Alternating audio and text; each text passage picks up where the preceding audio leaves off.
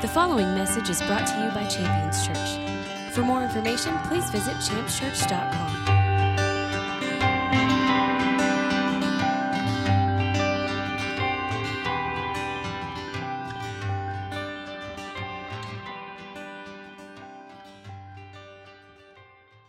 going to get into the Word, and I'm looking forward to that this morning, uh, mainly because it's, it's always a, a good thing to do. I mean, I think the Word of God is the power of God to save for all who believe in it. And the word save there is, is a wonderful thing. It's not just when uh, uh, we're born again that we're saved, but God is constantly saving us from the error of our ways and leading us and guiding us.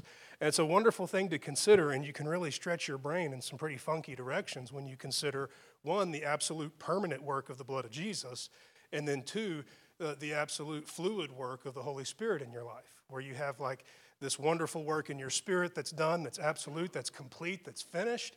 And then you have this work in progress that's in your soul, you know, in your thought life, in your mind, and lived out through your actions in your body. And that's a work where when we come together and pursue continued discipleship, we see the Spirit of God leading us and guiding us in the direction that we should go. So, as we get into the word here, here's a few things that you should look forward to. I look forward to them, I, I think they're fantastic. Uh, one is going to be the reason for the nativity. I mentioned before that I was pretty, you know, obsessed with the nativity as a child, and even into my adult years. In fact, you know, uh, in my office uh, previously, and, I was pastoring in a church in Oklahoma. Uh, there was a, a painting of the nativity that stayed up year round in that office. In fact, in that home, there was a painting of the Nativity that stayed up year round because it's such a, a big part of my life that it just made sense to leave it up. And uh, I think that there's reason for that, and, and we're going to see the reason for the Nativity in the first place to see the importance behind it in just a, a single scripture as we open up. Uh, another thing that we're going to find is who Jesus is. I mean, that's a, that's a really great thing to find. I had a friend of mine lead a service here, and he made a comment that just cracks me up because he was leading around, you know, what we would call Resurrection Sunday, or, or you know, I mean, uh, most people would use a term like Easter Sunday or something along those lines. But he was leading a service at that time, and, and he made the comment, you know, every year about this time, you'll see like Time Magazine or something has this, you know, silhouette with a question mark in it. Who is Jesus? You know, I thought that's really funny because I've seen that magazine cover. But we're going to see in the scripture uh, who Jesus is. And the third thing we're going to find is who you are. And that's a very important thing to know who you are. It's very important to come into the awareness of who you are as uh, uh, one of the wonderful saints. So, as we get into the word here, I mentioned we're going to find the reason for the nativity. I want to jump right in there. If you have your Bibles, Gospel of John, chapter 10, I want to look at verse 10. Now, some of you might be struggling to open up your, uh, your Bible app on your phone. I assure you, labors have been uh, uh, put forth to restore the uh, Wi Fi connection here. Uh, it's been quite an effort. Uh, apparently, we need to cast the devil out of some squirrels that have chewed the lines on some poles down the road or something like that. So, it'd be nice to have that in your back pocket every time something doesn't go right, right? Like I'd love to just be able to say, like, get called into a property, and like, well, this job's not complete, and maybe like, it was squirrels, right? No one can argue with that, right? When the when the uh, utility company comes in and says, well, squirrels, you can't argue with it. It's kind of an absolute trump card. So I need to find my trump card that I can play. Apparently, squirrels won't work for me. So uh, we're going to find here the reason for the nativity. You're going to have to turn there yourself or maybe pull on your data plan. John chapter 10, verse 10. Uh, Jesus is speaking, and whenever Jesus is speaking, I, I like to put myself in the place where he's speaking to me. Because you can kind of read the scripture sometimes and fall into a trap that I would just refer to as once upon a time, right? Where you're reading it like it's a bedtime story or a fairy tale or, or some kind of, a, you know, a, a, moral piece of writing that's just meant for entertainment literature and maybe having a, uh, some kind of a lesson attached to it. But the reality is, this is the Word of God spoken to you. It's a really powerful thing to consider. So, as you consider these words, consider them being spoken directly to you. And Jesus is speaking to you, and He's saying, I came that they might have life and that they might have it abundantly. That passage of scripture is one that I think is a really powerful thing to consider, and it's very far removed. You're talking about 30 something years removed from the Nativity, but I take that as a very nativity oriented scripture. Not I came to this meeting, right? Not that I came here to preach so that they could have life and have it abundantly. I showed up in this town so that they could have life and have it abundantly.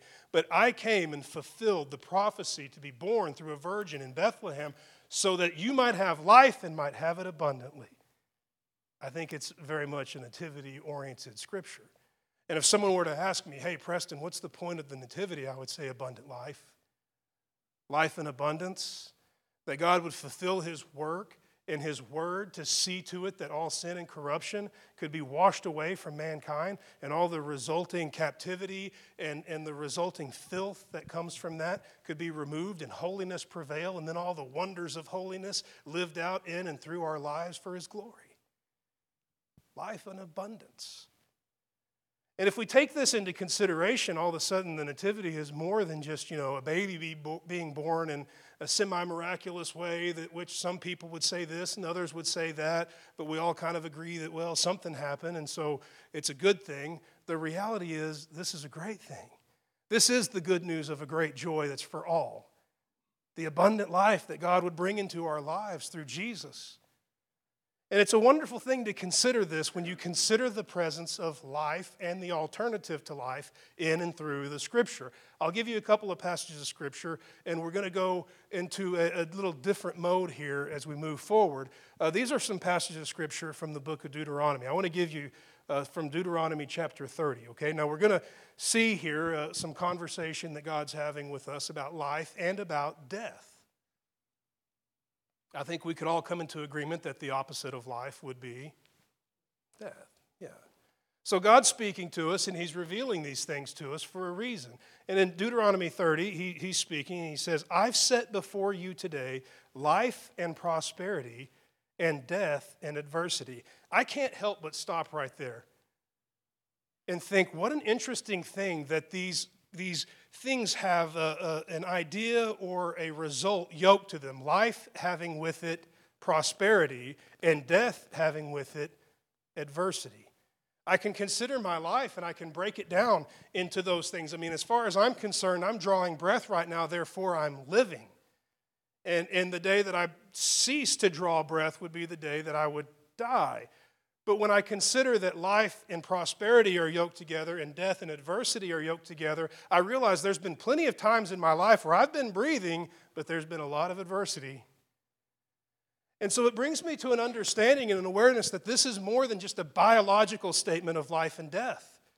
That this is a statement concerning life and death in every aspect of my living. My marriage could know life or death. Raising my sons could know life or death. My, my, the, the business that I would put my hand to, the ministry that I'm called to, could know life and prosperity or death and adversity.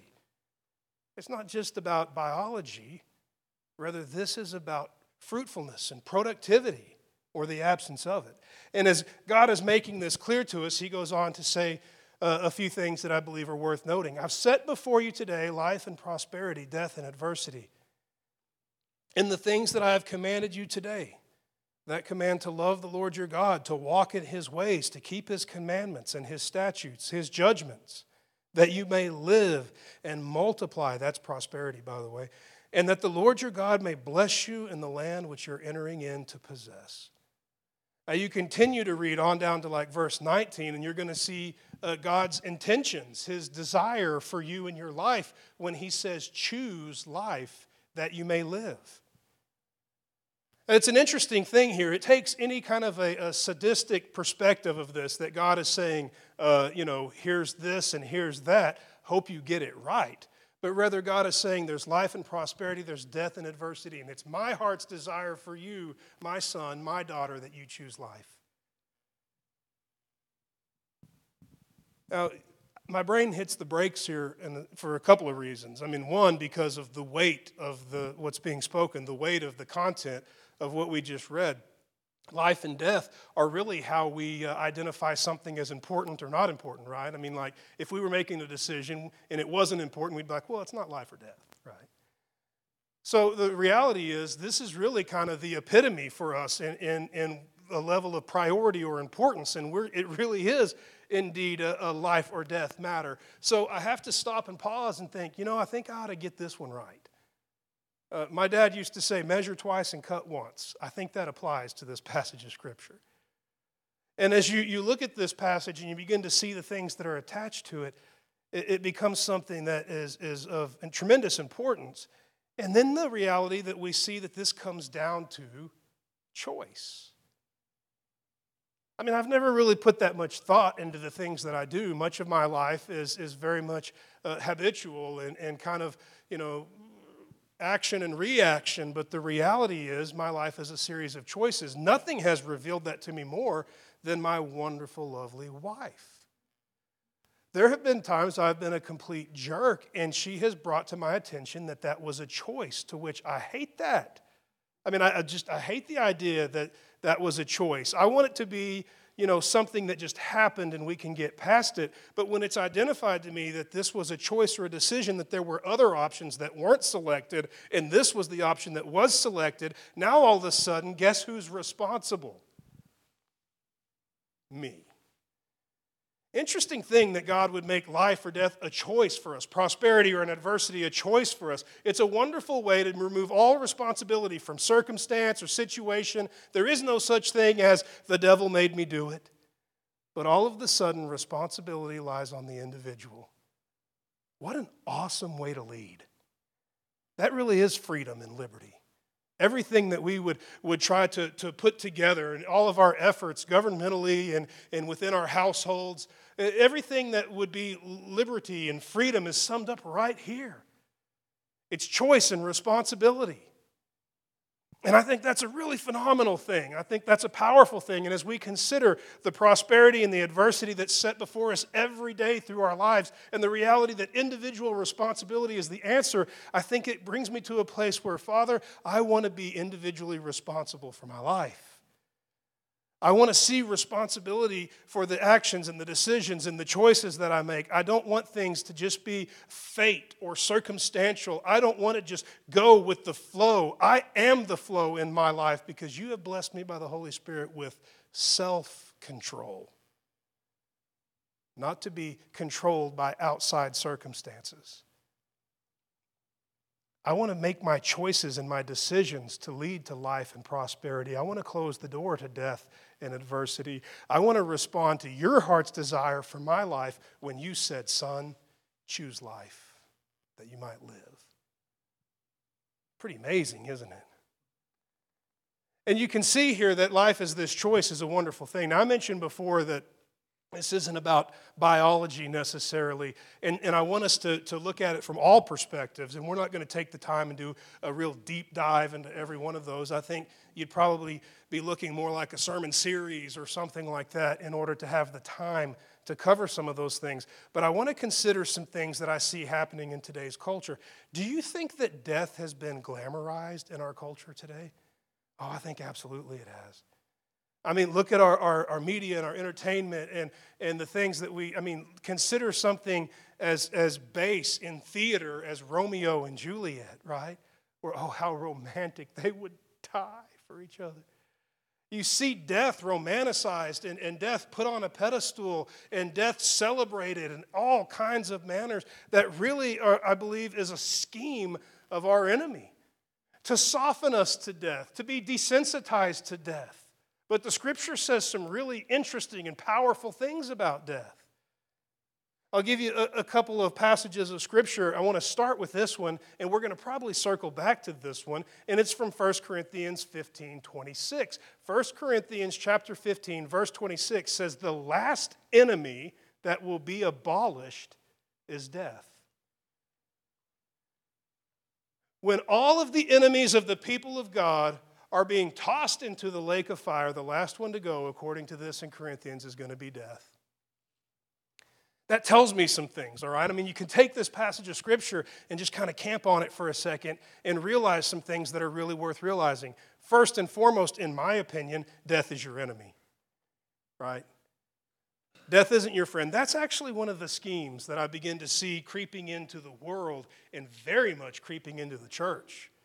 The idea that, that death is in partnership with God to, to be this doorway into eternity. I, I love Pastor Jared for his heart to alter some. Let me tell you, I was a worship pastor for a little while, and I think people hated me because every song got butchered. I mean, we would take all these popular songs, and I would be like, well, can't sing that, got to change that, don't like that, because they were, they were so artistic, but they weren't doctrinally sound at all. And, and I've kind of gotten over that and relaxed a little bit to a certain extent, but I love that Pastor Jared was willing to make an adjustment to a song. One of the songs that we would sing had this line in it Death is just a doorway into everlasting life. Wow, that's poetic, isn't it? It's baloney. Death isn't the doorway. Jesus is the door. And he altered the words to that so that it wasn't death is just a doorway, but Jesus, you're the doorway. And you know what? Every time he sings that song, I want to just, yeah, that's right. We're not going to take the bait and fall into the trap that the world is throwing our way to become friends and partners with death. Death is my enemy. Death is the result of sin. The wages of sin is death. Why would I partner with the result of sin when I've been washed clean and purified from all of sin and its corruption? I want no partnership with death. I'll give you a couple other passages of scripture here. One, just so that you'll have it for your notes, John 10 9, where Jesus says, I am the door. If anyone enters, he enters through me, and then he will be saved right? Death's not the door, Jesus is the door. And in John 14, 6, when Jesus stands and says, I'm the way, I'm the truth, and the life, and no one comes to the Father but through me. There's no getting to the Father through death, only getting to the Father through life, truth, the way, Jesus. So I want to give you a few passages of scripture here as we move away from this, okay? So, I mean, we've already made that point pretty clear, and I don't think there's any objection, you know. So I want to move in a direction that removes from that, but we're going to we're going to go from A to B in, with a transition here. So in transition, I want to give you a few passages of scripture as Jesus acknowledges death, right? Now remember, we're talking about the reason for the nativity, right? This is the, the season that we're in. You'll drive past people's yards and they'll have little huts built with babies in them. That's kind of funny, right? But I mean, they're trying to communicate something. Hey, our king was born, our deliverer from all sin and captivity was born. He came, God's promise was fulfilled, and we celebrate that. That abundant life.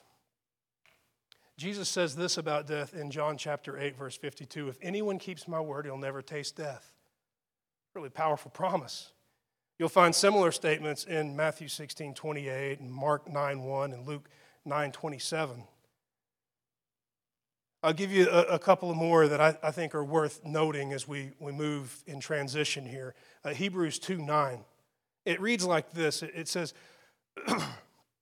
But we see him who made us for a little while lower than the angels, namely, that's Jesus, because of the suffering uh, uh, of death, was crowned with glory and honor, so that the grace of God, by the grace of God, he might taste death for everyone.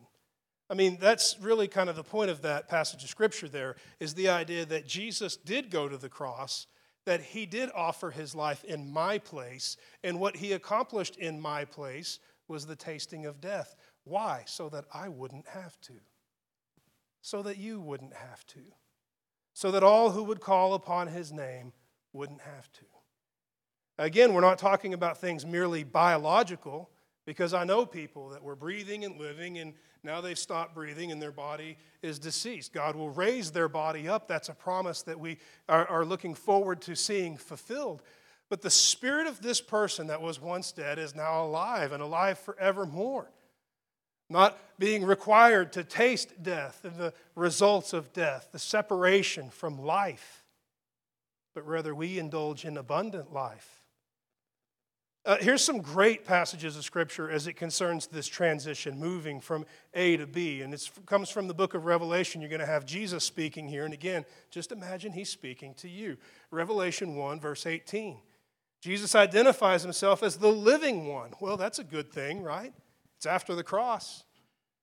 I am the living one. I was dead, and behold, I'm alive forevermore. Now, then, here's the real point. This is kind of where the rubber meets the road for you and me. I mean, as far as this passage of verse is concerned, good for you, Jesus. You were dead and now you're alive. But what does that mean for me? What it means for you is summed up in the following I'm alive forevermore, and I have the keys of death and Hades. There's really not a passage of scripture that we talk a lot about in church, maybe because it just seems weird or, or might make people uncomfortable because it's a little mysterious. But the reality is, Jesus has all authority. It's what he said when he appeared to his disciples All authority in heaven and in earth has been given unto me, including the authority over death. It's the reason why believers won't have to engage with death, the entity that is death. And by the way, death is an entity, it's not just an action or an activity. I'll give you a, a, a, passage of scripture that you can lean on for that from the book of Revelation 6 8. Death is identified as one that's riding on a pale horse, right? I think if you can ride on a horse, you're kind of a person, place, thing, or idea, right? You're a noun. You're, you're not an action. You're, you know, you're a noun. And so you see this, and you also see this in Revelation 6 8 that's worth noting that as death begins his ride to, to wipe out life, it says to him was given the authority to do this. You know what that means? He didn't have it. He didn't have it in the first place. Why didn't he have it? Because Jesus has it. I'll give you a passage of scripture here as we move forward. I was going to tell you who Jesus is. Well, there's a lot of answers to that in the scripture, but I want to give you an answer for today's message, and you can take this one uh, for your notes. John 11, 25, and 26. Jesus opens up with, I am, okay? When anytime Jesus opens up with, I am, pay attention to what comes next. Jesus says, I am the resurrection and the life. He who believes in me will live even if he dies. I mean, that's one that just blows the mind. The fact that one could live even if they die. Jesus is speaking beyond the body, beyond the flesh. That life is more than, than breathing and heartbeats, but that life is in your spirit and your soul, in your being, who you are. And by the way, don't think that God doesn't care about your body. He cares about it enough to raise it up in the end. He made your body.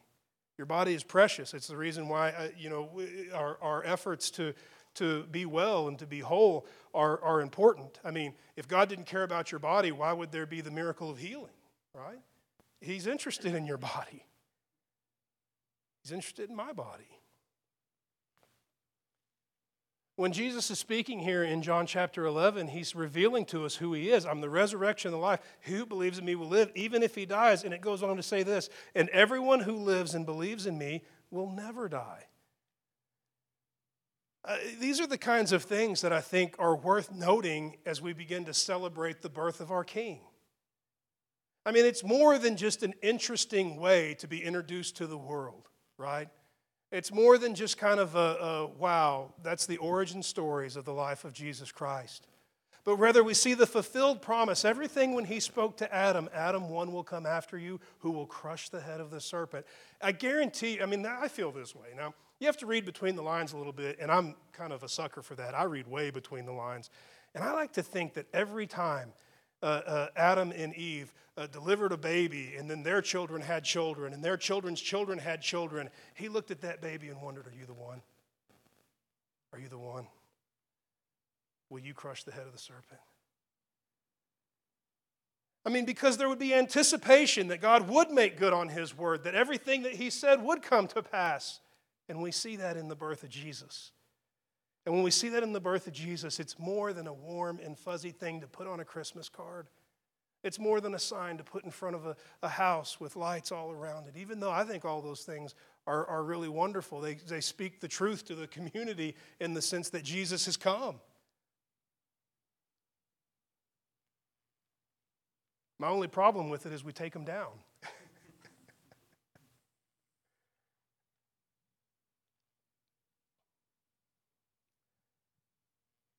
I've got to move in the direction that we intended to move in, but I want to stop and I want to read something. If you ever see me open up my Bible, it's because something isn't written down in the notes. And that probably means that it's a bit of a curveball. But I want to I want to read this because I think it's really important to add to what we're talking about as it concerns the nativity.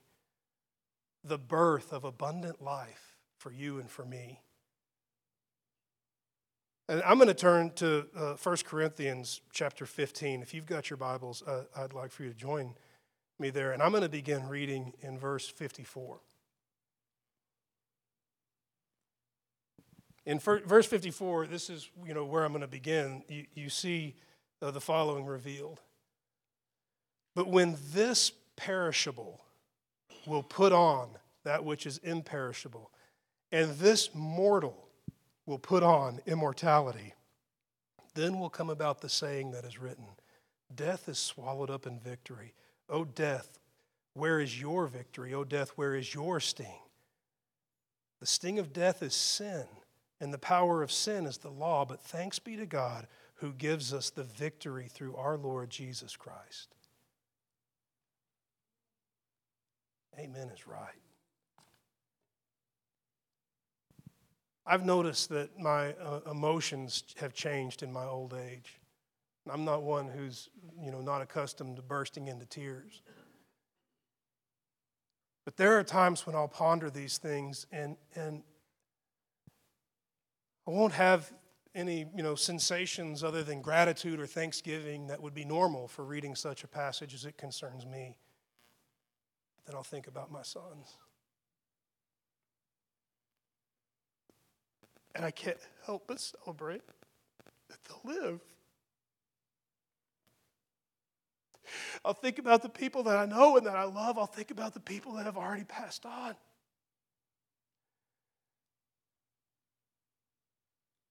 And I want to just read that passage over and over. Death, where's your victory? Where's your sting? Thanks be to God for the victory through our Lord Jesus Christ abundant life.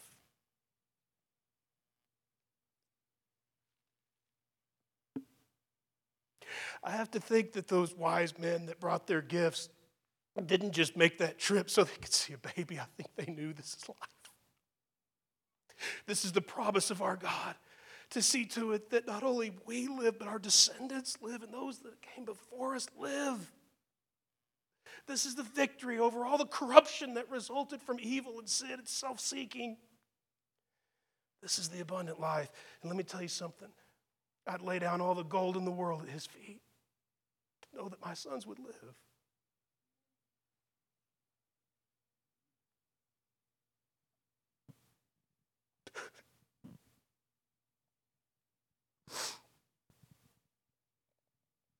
So, what is life? I want to read a couple of passages of scripture. I want to get it together and I want to see this through because time is short. I want to give you a passage of scripture from the Gospel of John. What is life? John chapter 1, beginning in verse 1. In the beginning was the Word, the Word was with God, the Word was God.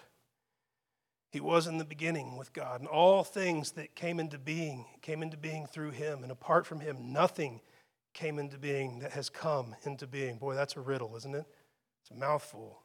Then verse 4 And in him was life, and life was the light of men. And it's the light that shines into the darkness, and the darkness cannot overpower it.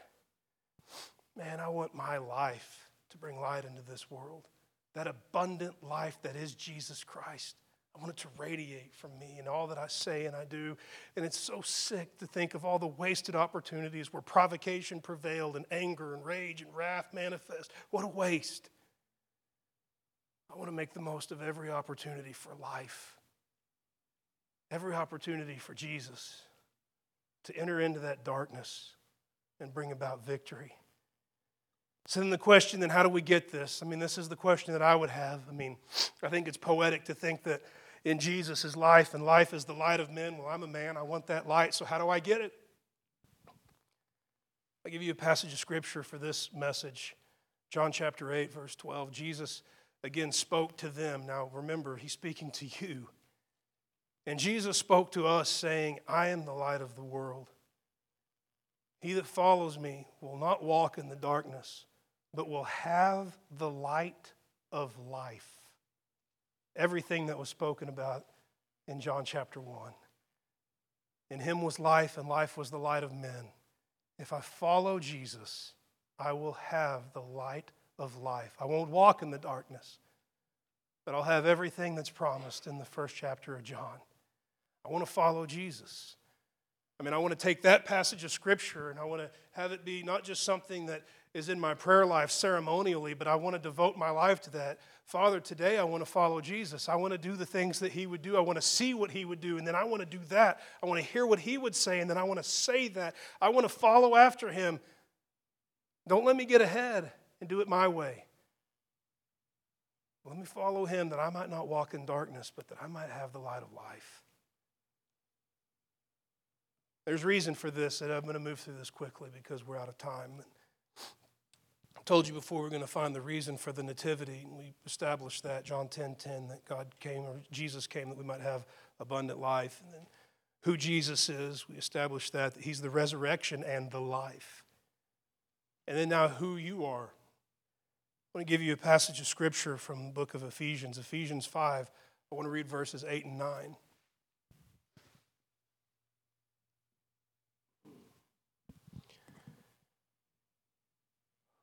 You were formerly darkness, but now you are light in the Lord. And then the call that comes with that follows Walk as children of the light, for the fruit of the light consists of goodness, righteousness, and truth.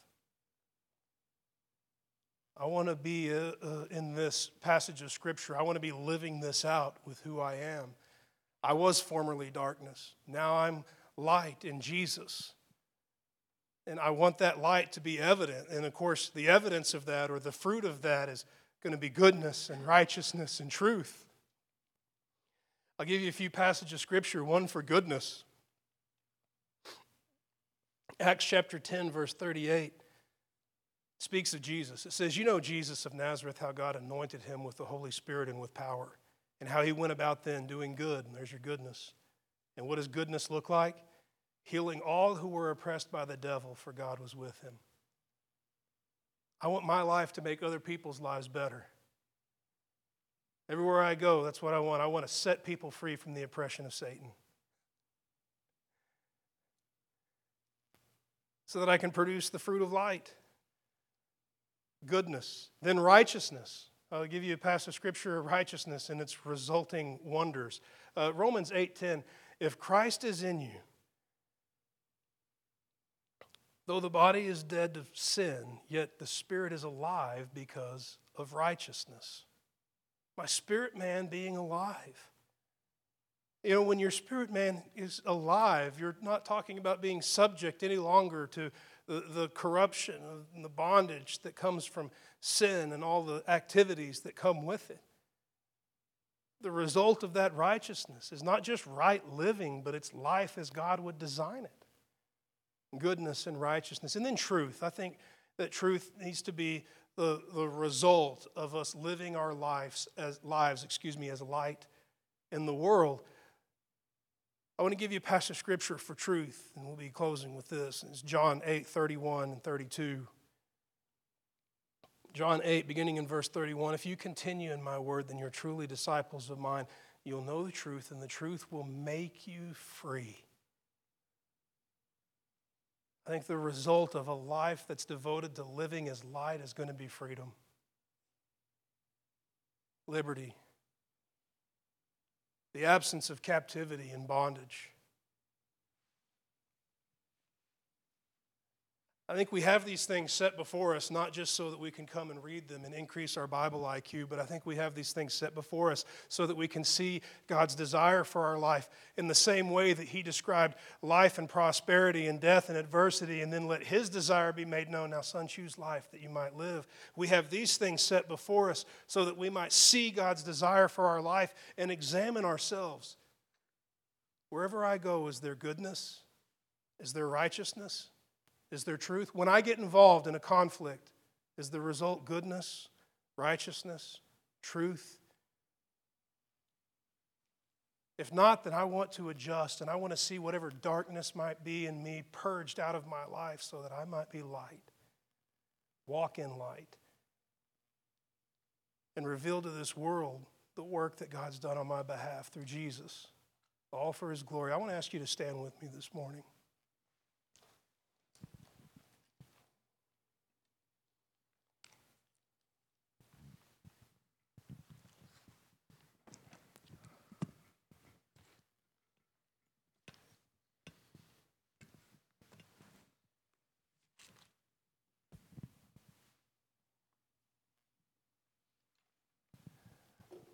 Want to pray and I want to ask God to do a, a, work in us. We, you know, we close our, our messages like this often. And uh, come moving into 2023, I'm excited to let you know that, you know, my desire is to, to see more ministry take place. And, and there's no greater minister in the room than the Holy Spirit. In fact, anytime any ministry takes place, it's the work of the Holy Spirit, whether that's through the laying on of hands or, or whether that's through a, a prayer and impartation but it's God that's at work. I am excited though because I want to get back to the laying on of hands and having, you know, those in the room here that have this wonderful and powerful call on your life to function and minister. You know, this is the, where this takes place. It's the safest place in Abilene to minister. And I remember a time when, you know, you would close a service and you would ask for your assigned ministry team to come forward and invite people to receive ministry. And, you know, some Sundays there's a lot that come forward, other Sundays, maybe not as much, but it's about seeing the body minister. And I'm convinced that uh, our social distancing has come to an end. I'm looking forward to seeing more ministry within the body. But I want to pray this morning, and I want to minister this as an impartation to, to you, to myself as well. That God would stir in us an awareness of the wonder of the Nativity that we wouldn't just see, you know, a baby or Christmas time or hear jingle bells and, you know, Black Friday sales and all that nonsense, but that we would see abundant life, the promise of God fulfilled. You know, and, and perhaps maybe for some of us, some things go up and they don't come down, where it's not just a seasonal thing, but it becomes the thing that makes up who we are as believers. Its rightful place. I want to pray and I want to ask God to turn our hearts toward Jesus, his birth, the coming of life, and the results of that life. And I want to trust that the Holy Spirit's at work in each one of us. May have been specific things that you heard in the message, and you know, I need that in my life. And I promise you, if you know you need it, so does He. And there where you stand, you can simply be in the position of saying, you know, God, I want that. By your Spirit, will you bring that into my life? Show me what I need to do. I know God's love for us is amazing. He's constantly raising us up in the way we should go. So I want to pray this morning. You're welcome to simply be in a state of uh, agreement or uh, in a posture of receiving. Father, we thank you for the word. We thank you for Jesus. We thank you for your fulfilled promise to send our King, our Savior. As we turn our eyes to the Nativity, let us see the promise of abundant life fulfilled. To be a new and greater awakening in us at the work that's been done on our behalf. That we wouldn't just simply see the sign or the wonder to confirm what is true, but that we would see the truth itself. That you indeed have made a way for the bondage and captivity of darkness, sin, and corruption to be removed from our lives. Not just that we might escape damnation but that we might have the fires of holiness kindled in our lives to be light, that our words and our actions would go and expand your kingdom with goodness and righteousness and truth. Let a work be done in us that would bring you honor and glory. That we would come to know all that's true, be liberated from all that's false that we would celebrate the wonders of your work, not only in our lives, but through our lives for your glory. We bless your name and we give you thanks in the mighty name of Jesus. And all the saints declare, Amen. Amen. Thank you for listening to this message from Champions Church. We invite you to join us this Sunday for our celebration worship service. For more information, please visit us at championschurch.com.